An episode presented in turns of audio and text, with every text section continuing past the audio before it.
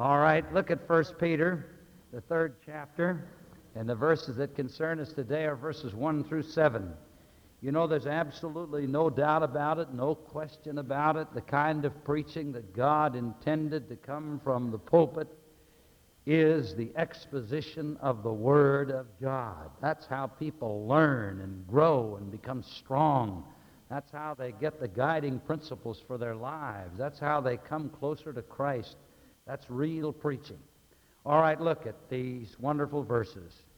Beginning with the first verse of chapter 3, 1 Peter.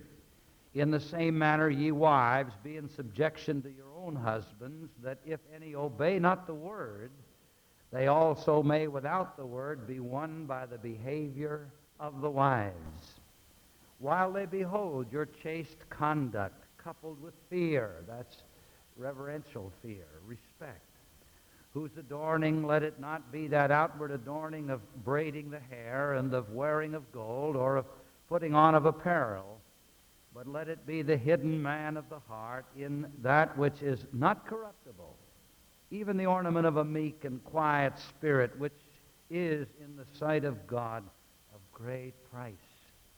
For after this manner in the old time, the holy women also, who trusted in God, adorned themselves, being in subjection unto their own husbands, even as Sarah obeyed Abraham, calling him Lord whose daughters ye are, as long as ye do well and are not afraid with any terror. In like manner, ye husbands, dwell with them according to knowledge, giving honor unto the wife as unto the weaker vessel, and as being heirs together of the grace of life, that your prayers be not hindered. Let us pray. Our wonderful Lord, as we open thy word this morning, how we pray that it will minister to us and that somehow there will come into our families a sense of thy presence that will transform our homes and make them a little bit of heaven in this world. How we pray, our wonderful Lord, that by the Spirit of God thou wilt minister the word of God to all of us, and we will thank thee in the name of Jesus Christ our Lord. Amen. I think that it's about time that our so-called experts on marriage and the family and the home began to give consideration to the tremendous teachings on this subject to be found on the pages of the Holy Book. Uh, we have newspaper columns ad infinitum, sometimes ad nauseum, and we've listened to counselors no end. And there are those who are continually consulting our psychologists and psychiatrists for a solution to their marital difficulties. In fact, these folk are doing a land office business. And in it all, it is fascinating, if not intriguing, that the one who performed the first marriage in the Garden of Eden and instituted this magnificent union between man and woman has been left out. I think that we ought to know that marriage as we know it in Western civilization is on the basic premise of its ethic entirely Christian. In Western civilization, we look at marriage and the relationship of a man and a woman in an entirely different way than those who do not participate in this kind of culture do. And certainly I would not guarantee that with becoming a Christian, the whole problem of marriage is automatically solved. But I do say without hesitation that a complete fulfillment, a meaningful marriage, can never be realized in the total sense that God intended it to be unless both the partners involved have a vital relationship with the living God through faith in the matchless Christ and that he is indeed the center of their lives together. Uh, we all know that the great American tragedy is the breakdown and all too frequently the breakup of the American home. Uh, we could bore you with endless statistics, but we all know it's a fact. And I think that very tersely and pointedly we can say that the supreme enemy of marital happiness can be stated in a single word, and that word is selfishness. Discord arises from unreasonable demands or stubborn refusal on the part of a wife or a husband or both to live up to reasonable responsibility. But there's more than that, of course. And I think that we can say that a person who enters into marriage on the popular 50 50 proposition is proceeding on the basis of a very disastrous, calculating selfishness. It's interesting that the biblical approach to marriage is unique because you see, the Word of God teaches that love isn't something that we depend upon merely in the realm of sensual and emotional response, but that love is affirmation. And I say to the young people that I counsel that this, of course, is different because it is only Christian. And when two people are married, they usually have some very excellent chemistry that brought them together. At the beginning, it is intensely physical. And if the relationship uh, is a good one and it begins with the right kind of a foundation, it may grow in the love. I do not believe at the very beginning that it is anywhere near what the potential of it will someday or could someday be. And so I suggest that love begins with affirmation. And I tell these young people that the first thing that they must do is affirm that they're going to love that one who is going to be their life partner. If they have any doubts about the ability to be able to do this, then they should not enter into this relationship. But they make an affirmation they say, I am going to love you. Nothing you do, nothing you say, your behavior, the days you're nice, the day you're not nice, is never going to have anything to do with the fact that I love you. I make the affirmation that I love you. And I always assure young people that if Jesus said you can love your enemies, then certainly you've got something to go on. But that's the basic affirmation. And that affirmation is unconditional. There are no ifs, ands, wherefores, and buts. It's a total commitment. And you see, when you have two people coming into that kind of a relationship with that kind of a commitment to each other, you have them bound at such a deep level that anything that happens up on the realm of the superficial will never affect the validity and the security of that basic relationship.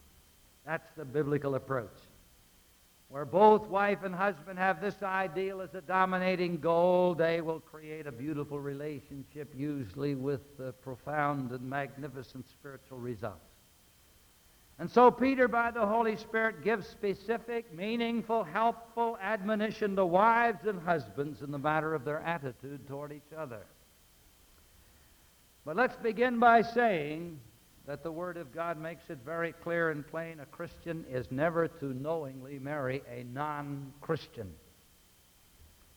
No matter what the situation or the circumstances is, if I know that a Christian is marrying a non Christian, I will have nothing to do with the ceremony because it is explicitly forbidden in the Word of God. I also feel, and I'm glad to say that all these young men who are with me have the same conviction that the church should not marry unbelievers. There is an idea rampant that uh, ministers should perform ceremonies for two unbelievers without any feeling of uh, doing something that is not consistent with the Holy Book. As a matter of fact, the institution of marriage is 100% a Christian institution. So I will not marry people unless they are unless I believe with all my heart, committed Christians. This is a Christian institution.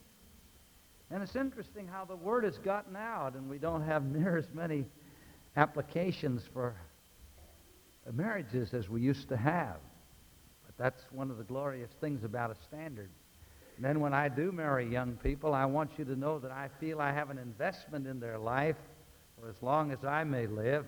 And I make them promise me that from the day they're married, that if they ever have any difficulties before they ever go to their own parents, because parents are terribly prejudiced, Irene and I were not, but most parents are, it's very difficult to get any objective advice uh, from parents. We, we, we're just kind of the way we are.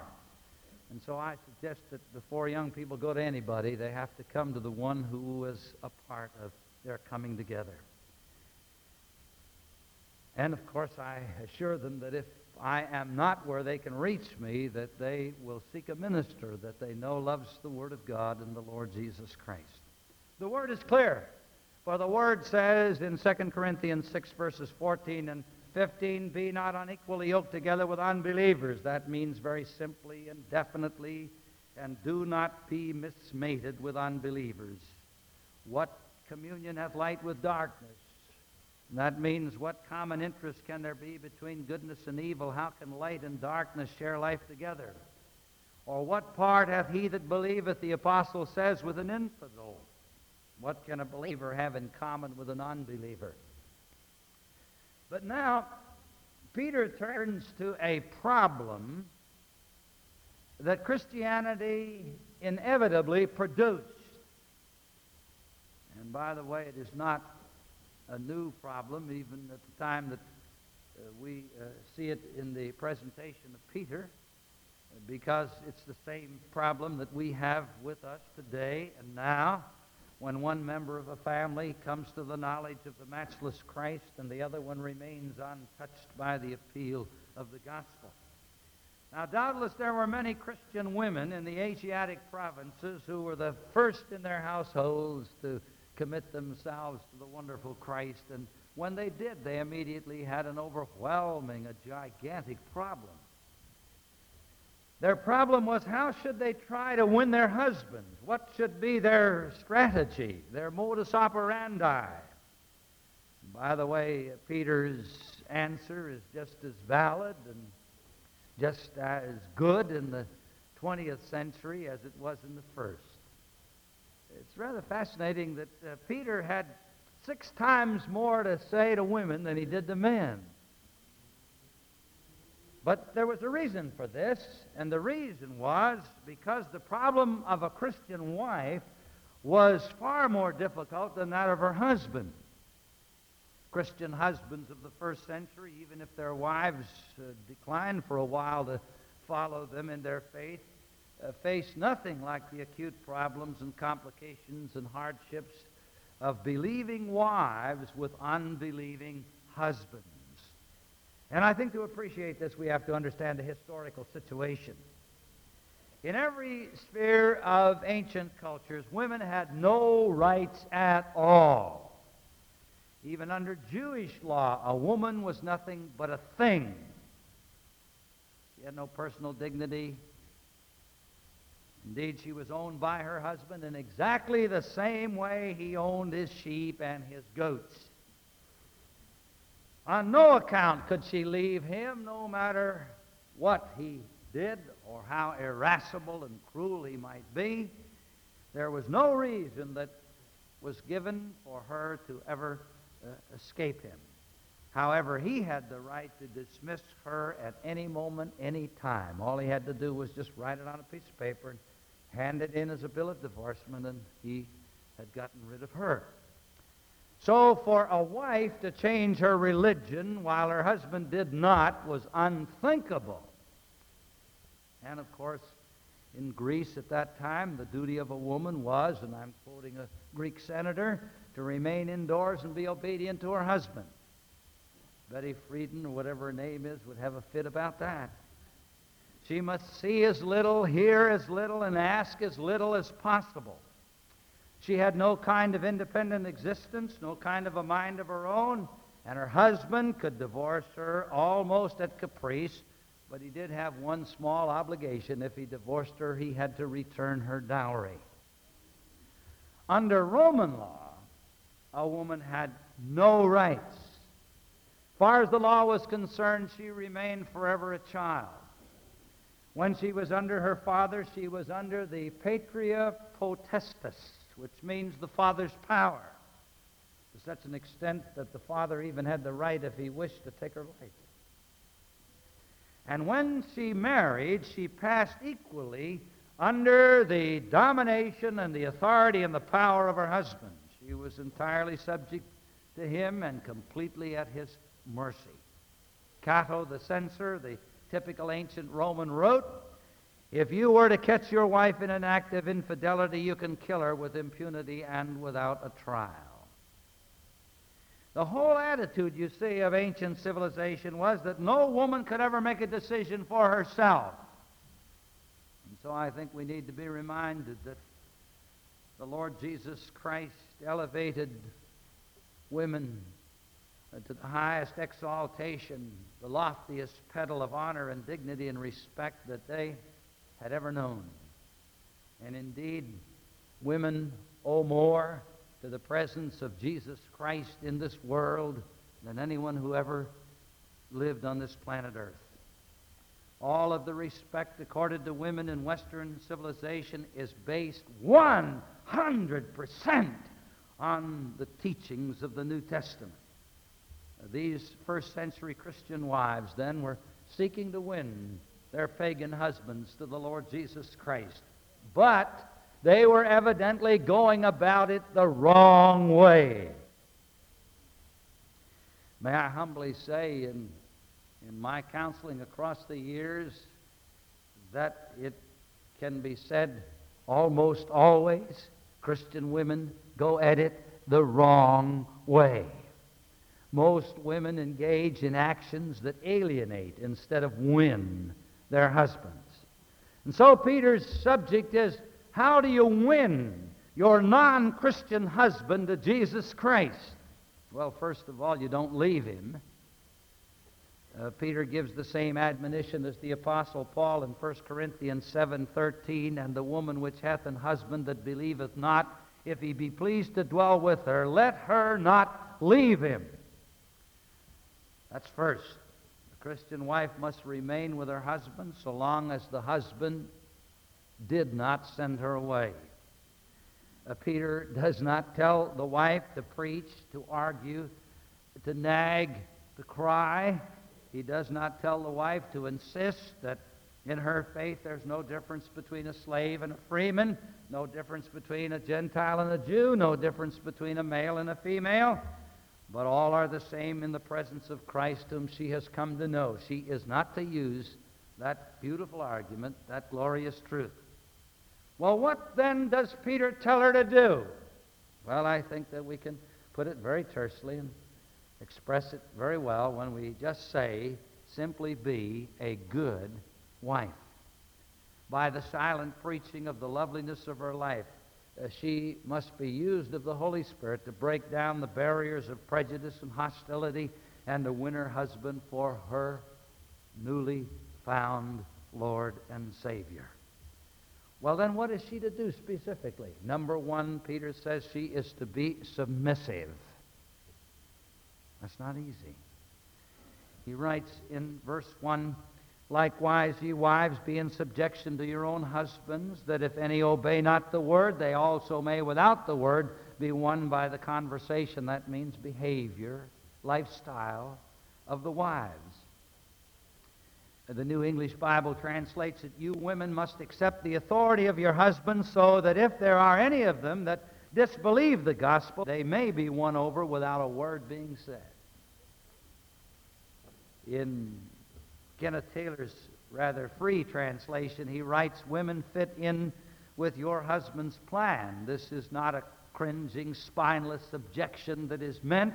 It is a submission which is a voluntary selflessness based on the death of pride, the abasing of self, the instinctive desire to serve, not the submission of fear, but the submission of perfect love.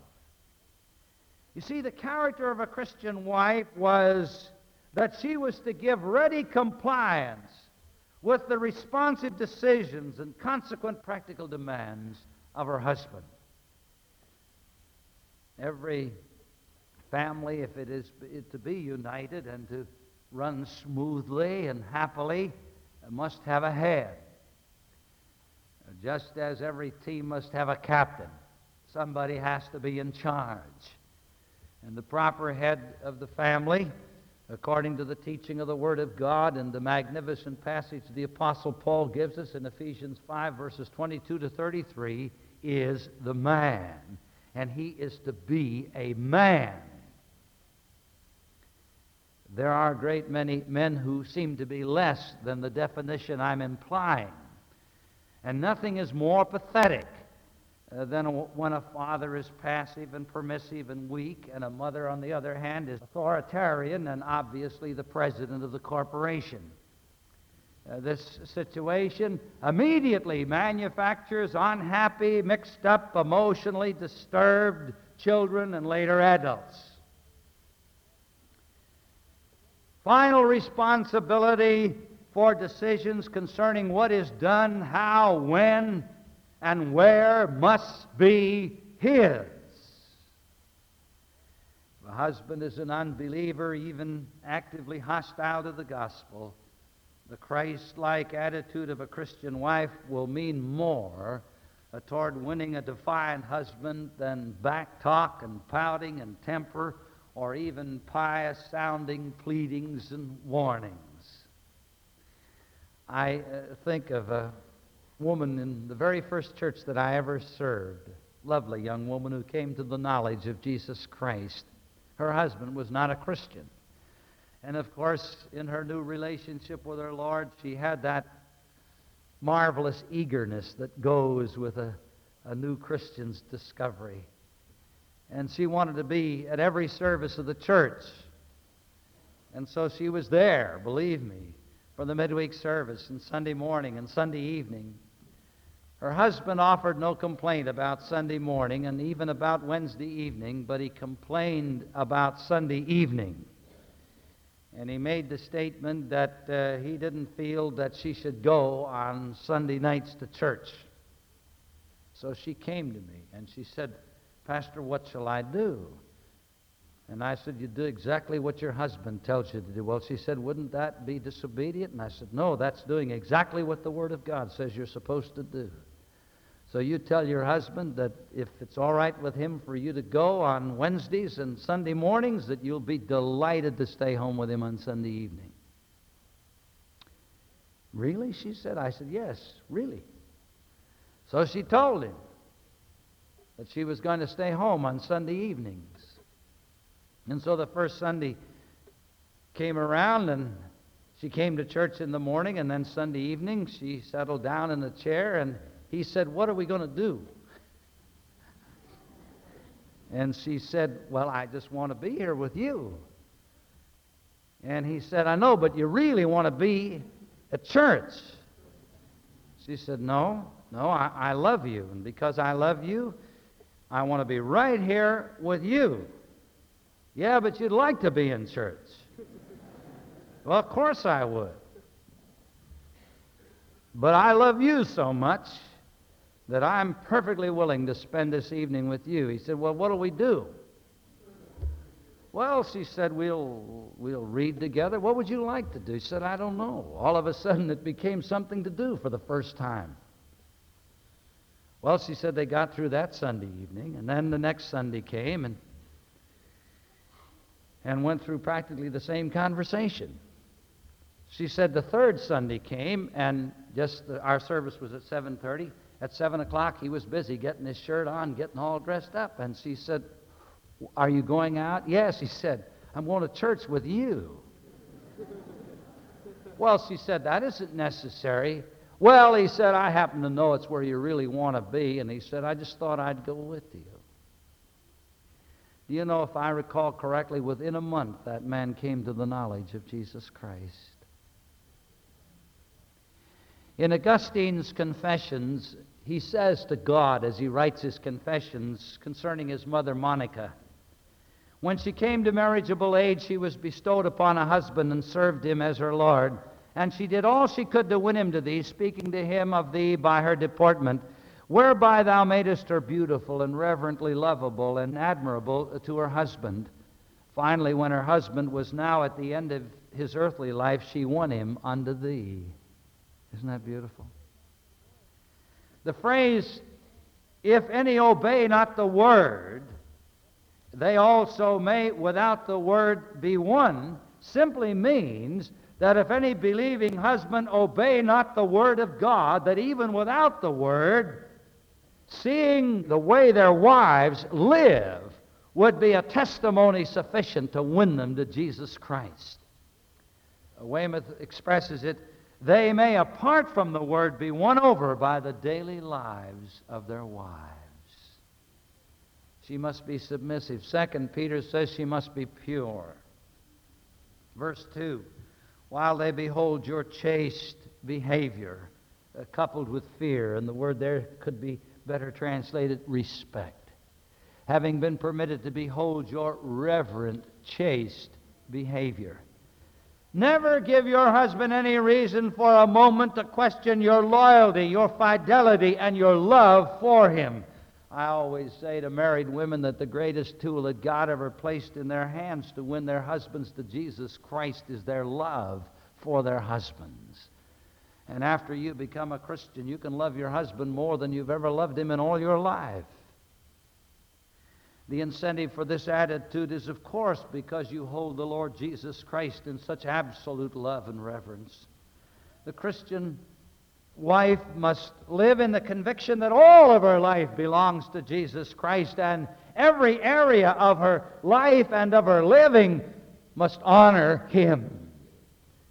When there can be no other kind of communication with her husband concerning her spiritual life, there can always be that indescribably lovely, silent, effective preaching of a pure, Christ like life. Thirdly, Peter says she must be modest. He says, Whose adorning let it not be that outward adorning of plaiting the hair and of wearing of gold or putting on of apparel. Peter says, Don't be concerned about the outward beauty, the arrangement of the hair, the wearing of jewelry, the putting on of dresses. Bengel, the old commentator, speaks of the labor bestowed on dress which consumeth much time. That's amusing, isn't it? You see, uh, once again, that some situations have never been any different than we find them right now. What Peter's talking about is undue interest in self adornment. He's talking about an obsessive concern with style and fashion. And of course, it must be said that Uh, the position of women was such that apart from their sensual and their physical attractions, they had absolutely no significance at all. Dr. Reese says we misread these words if we think of them as constituting simply a ban on braiding hair or using gold or wearing a robe. Rhetorically, it is the same kind of Hebraism that we find in John 6:27 where our Lord said, Do not labor for the food which perishes, but for the food which endures to eternal life. Obviously, our Lord does not uh, prohibit daily work for daily bread, but He does condemn an inverted sense of values in which food for the body is reckoned to be more important than the life of the soul. And so you see, Peter here is making a plea for modesty, attractive self restraint in the realization that, after all, what really makes a wife desirable to her husband is not something as external as her coiffure, but something as internal and magnificent as her character. This beauty, of course, cannot be hung around the neck like a pendant, flashing, but it grows from within like the blossoming and the blooming of a lovely flower. And so Peter is saying that even if some coarse and calloused husband fails to appreciate it, in God's sight it is nevertheless extremely precious. You see, what Peter is really talking about here is consistency. And of course, he's implying that a way a Christian woman dresses should be in keeping with the fact that she is a Christian. And I'm sure that the modest Christian woman would take this into consideration if I may put in parenthesis a, a, word that isn't out of the Bible, that's just plain Jack MacArthur, I think that women ought to dress in keeping with their age. Mini skirts after a certain age, well, you know, you've got the picture. But let's remember uh, that an unattractive, drab Christian woman is as much a hindrance to winning her husband to Christ as one who goes to extremes in emulating the fads and the fashions of the world. You see, Peter is making this very, very important point that a woman makes a mistake by trying to dazzle her husband with extravagant, exaggerated fashions and cosmetics when her emphasis should actually be upon what she really is and the development of a Christ like personality. No matter how tastefully she may be attired or immaculately, immaculately groomed, a bad temper, a haughty spirit, and overt selfishness could make her very ugly. Peter says the best attire for a Christian woman who wants to win her husband is the ornament of a meek and quiet spirit. In other words, that hidden quality of the heart, that imperishable ornament that is precious in God's sight. The word quiet describes her complimentary and constant attitude in the character of her action or her reaction toward her husband and toward life in general. In other words, she shows no rebellion, no resentment, no fuss, no flurry. She has a quiet adequacy and a genuine sympathy and compassion. Then Peter says this inward beauty was exemplified in holy women. He says in verses 5 and 6 For after this manner in the old times the holy women also who trusted in God adorned themselves, being in subjection unto their own husbands, even as Sarah obeyed Abraham, calling him Lord. In other words, respecting him. Whose daughters ye are, as long as ye do well and are not afraid with any terror. Peter says these godly women made themselves beautiful by fitting into their husband's plans. Sarah, for example, obeyed Abraham and called him master. She looked up to him. And you've become Sarah's children, Peter says, if you do right. You are her spiritual descendants, and no matter what happens, you're never to give way to fears. The old English commentator Alford suggests as an interpretation of this expression as long as you do well and are not afraid with any amazement, as long as the believing wives are doing good, they need not be afraid with any sudden terror on account uh, from which their unbelieving husbands may exact from them.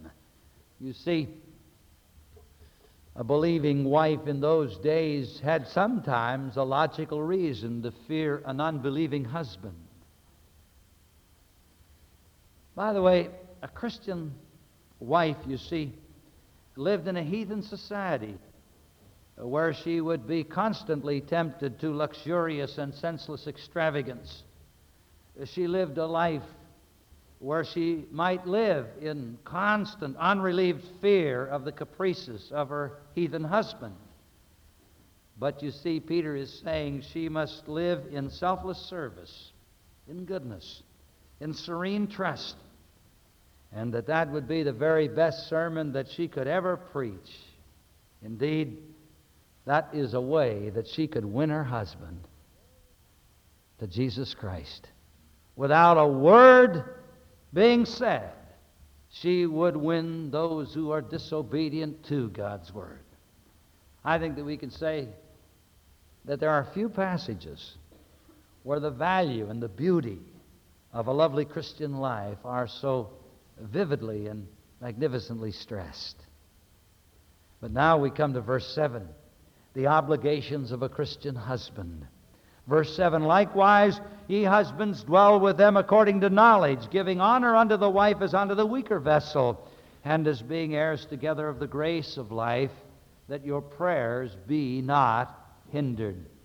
As short as this passage is, it is the very essence of the Christian ethnic, which never, ever places all the responsibility or the duty on one side.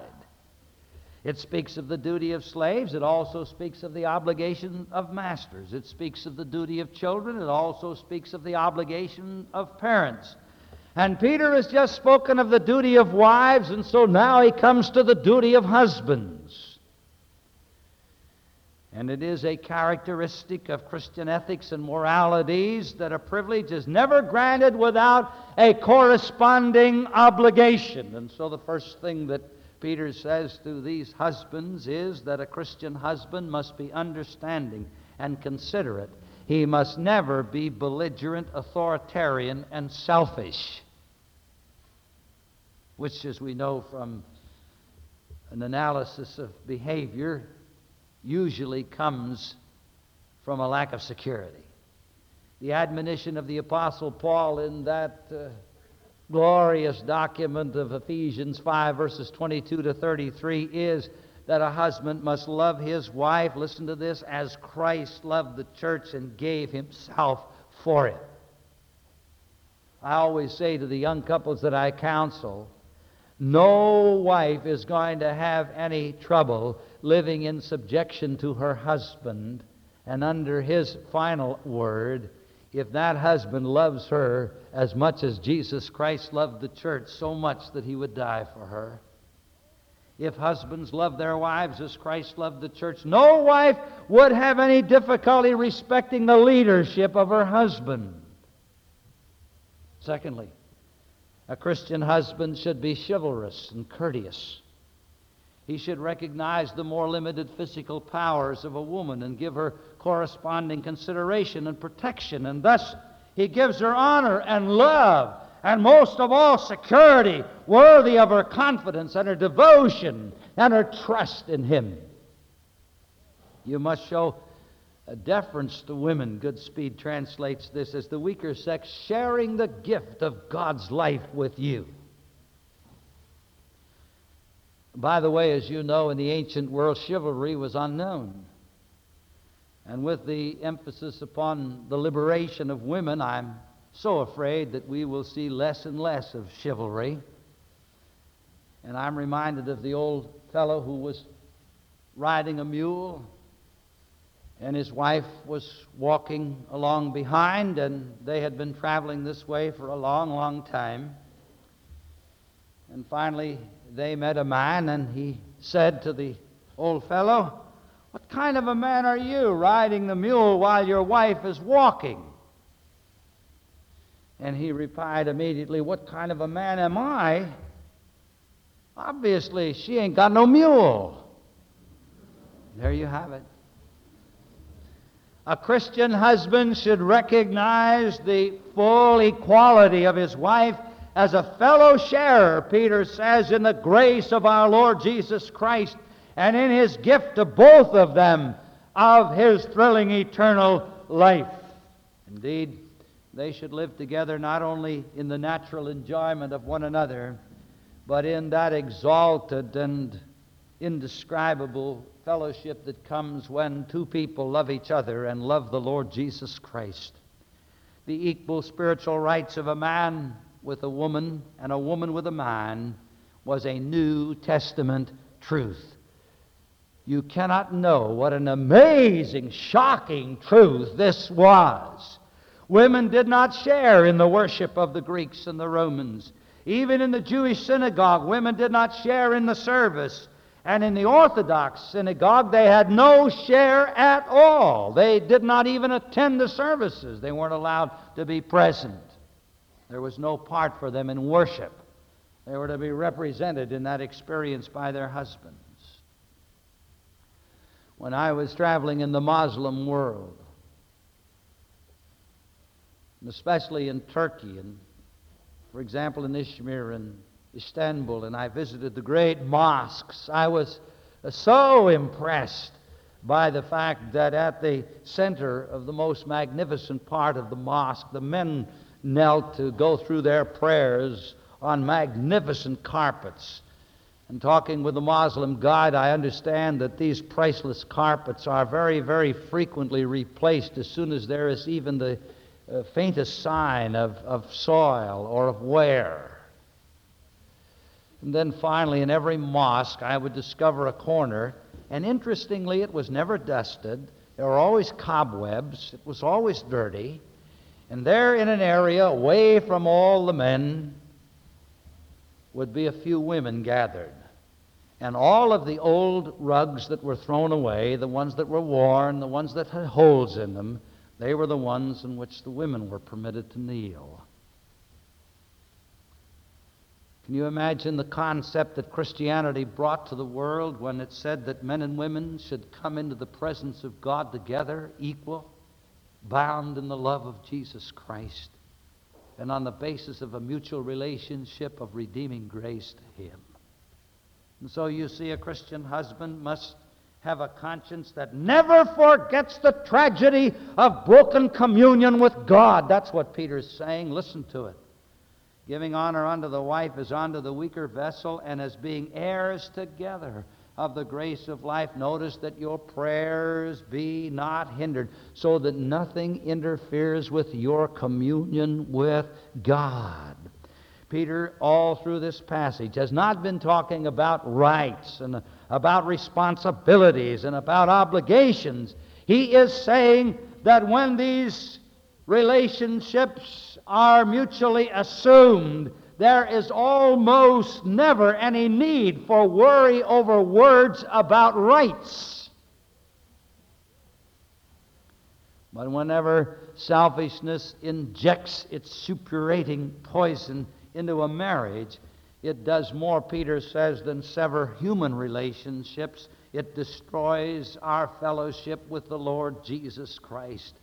In homes where there is constant quarreling, bickering, immature, unchristlike behavior on the part of parents, they inevitably turn loose upon society sad, neurotic, even psychotic children and later adults. Oh, let me say to you, parents, that your children are watching your priorities. They know what's first in your life. They see what causes your eyes to light up. They know where your interests lie. And it isn't so much as we say so often any word that you can say, it's what they see, what they sense, what they feel. If you're a member of the church, but you constantly criticize or occasionally criticize what's happening in the church, or if they notice that on Sunday nights you stay home instead of being in church in the fellowship of God's people, or if they notice that you don't really have any deep concern to have a growing knowledge of the Word of God, you have no great deep interest in spiritual values and the things that really matter, this communicates. This communicates no matter what you say or what kind of a front you put on with people. And don't be surprised if later on your children drift. Because you see, they have caught on to your priorities. They've caught on to what's really first in your life.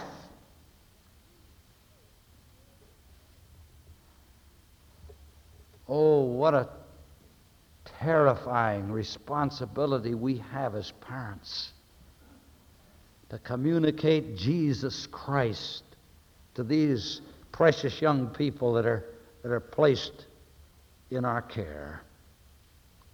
And you know, I feel that this is true with our church. What a joy it is to have men like Mike and, and, and Ken, whose whole lives are purposed toward these precious young people. And how careful we should be that our attitudes and our relationship should never express anything less than overwhelming love for all of them.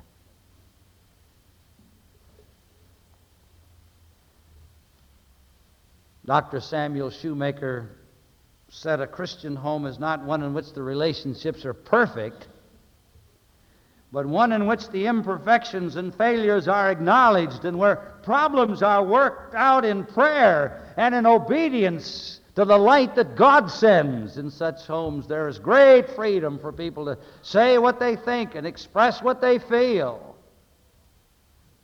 There is not the repression of law imposed by one or both of the parents on the children. How sad it is when children grow up in a home that is supposed to be Christian because it is a, a home where there is fantastic peccadillos and inane, asinine legalism. And then where the children Uh, see behavior in other areas that completely contradicts all of this nonsense. What's so amusing to me is that a few years ago, a Christian was someone that didn't dance and didn't smoke and didn't go to movies.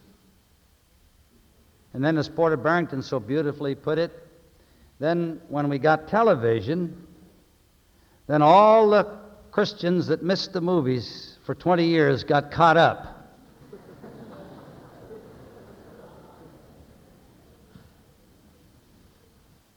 You see, we were trying to build some kind of a Christian testimony on the basis of externals. And of course, there is a place for the negative factors. But what really counts, you see, is consistency. And we could talk a lot about that. But I feel so sorry for young people who grow up in homes where there is this kind of uh, piosity, uh, which often bespeaks an inconsistency that's absolutely terrifying. And young people interpret Christianity, instead of being something beautiful and glorious, as a bunch of regulations that have done nothing but make them miserable. I can remember a home I used to visit. I didn't mean to tell this, but I will now that I've started. And always in Sunday afternoons we had prayer. And I had so much energy that I could pray so long, and then after that I had to move. But we were not allowed when we visited those people to ever do anything but have Bible reading in the afternoon and, and prayer. And I remember how this dear man would drone on reading the Bible, and I could think how much I wanted to play ball or do something, but I had to sit in that chair, and there's no place on God's green earth that I hated like going over there. And then when it came prayer time, I had a special chair that I always wanted to get because it had holes in it little holes in the back, and there was a design. And so while they were praying, I could be figuring out all kinds of things with the design, and it helped a little bit. There were six children in the family. Today, I do not know one of those children that has any interest in spiritual realities. You see, they, they didn't get the idea at all. Listen, what you want to communicate to your children, what you want to communicate to them is that your life belongs to Jesus Christ and that there isn't anything you do that He isn't the one who guides you in that, and that your life is lived for His glory, and you communicate the love of Christ. I think it's something that I enjoy very much. My children felt punished when they couldn't go to church. If we really wanted to punish them, we'd say, Well, now look, if you do that again, you're not going to go to church tonight. And they'd start to cry. That was the one place they wanted to be more than any other place. All right, people in this kind of a home that Shoemaker is writing about are allowed to grow up, to make mistakes, to be themselves, to laugh, to live through difficult crises, or perhaps privacy if they want it. Every once in a while, one of ours wanted privacy, wanted to go in the bedroom just cry all by themselves, and so we just let them go in and cry. Or help if they want that. When young people grow up in homes where they see genuine love between their parents and an absolute devotion to Jesus Christ, first that home becomes a little bit of heaven in this world, and as a result, the children mature into persons of balance who can be used both in the world and in the cause of our Lord Jesus Christ. Obviously, our relationship with God can never be right when our relationship with our life partner is wrong. When we're one with each other that we're also one with God. A woman begged her minister to tell her what to do about her alcoholic husband. She said she had taken all of the abuse and the humiliation and the poverty she thought she could stand as a result of his drinking. And the minister asked what she had done to change him, and she said, I'm so glad you asked me. I've begged him, I've argued with him, I've shamed him, I've preached at him, I've read the Bible to him, I've threatened him, and I've prayed for him for years. The minister said if any of these efforts worked, with great despair, she said, Not one. Then the minister said, There's one thing you haven't tried. She said, I don't believe it. he said, There is. Why don't you pray for yourself instead of your husband? And why don't you ask God to change all the things in your life that you know are wrong? The testimony of the minister is that the woman tried it and it worked. Her husband stopped drinking. You see, he no longer had to escape.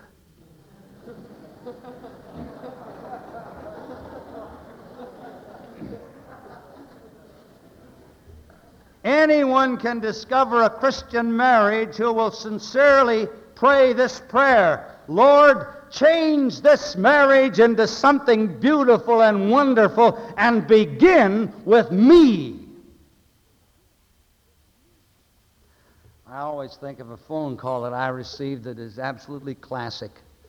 A lady called me up one Saturday afternoon, and she complained for a good 15 minutes about her husband.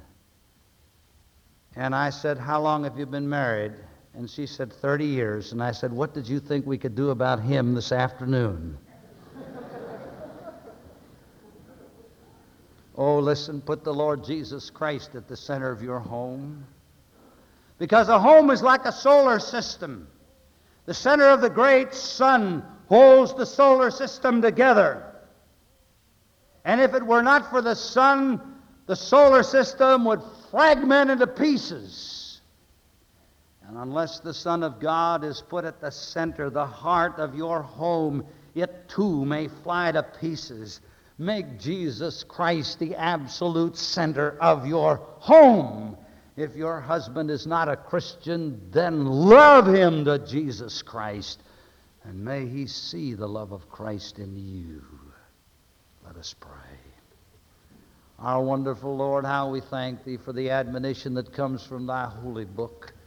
We know that all of us who are parents need Thy divine help. We need the Word of God to refresh our minds, to bring us to renewed dedications, to get our perspectives right, and how we pray, especially for, for young parents who have growing children and who are feeling so keenly the responsibility of these precious little ones, knowing that what they are depends so much on how we relate ourselves to them in the growing years. And how we pray that this will be a glowing, golden hour of renewed commitment on the part of all of us to Thee and to one another. And now, while our heads are bowed and our eyes are closed, as we conclude our service this morning,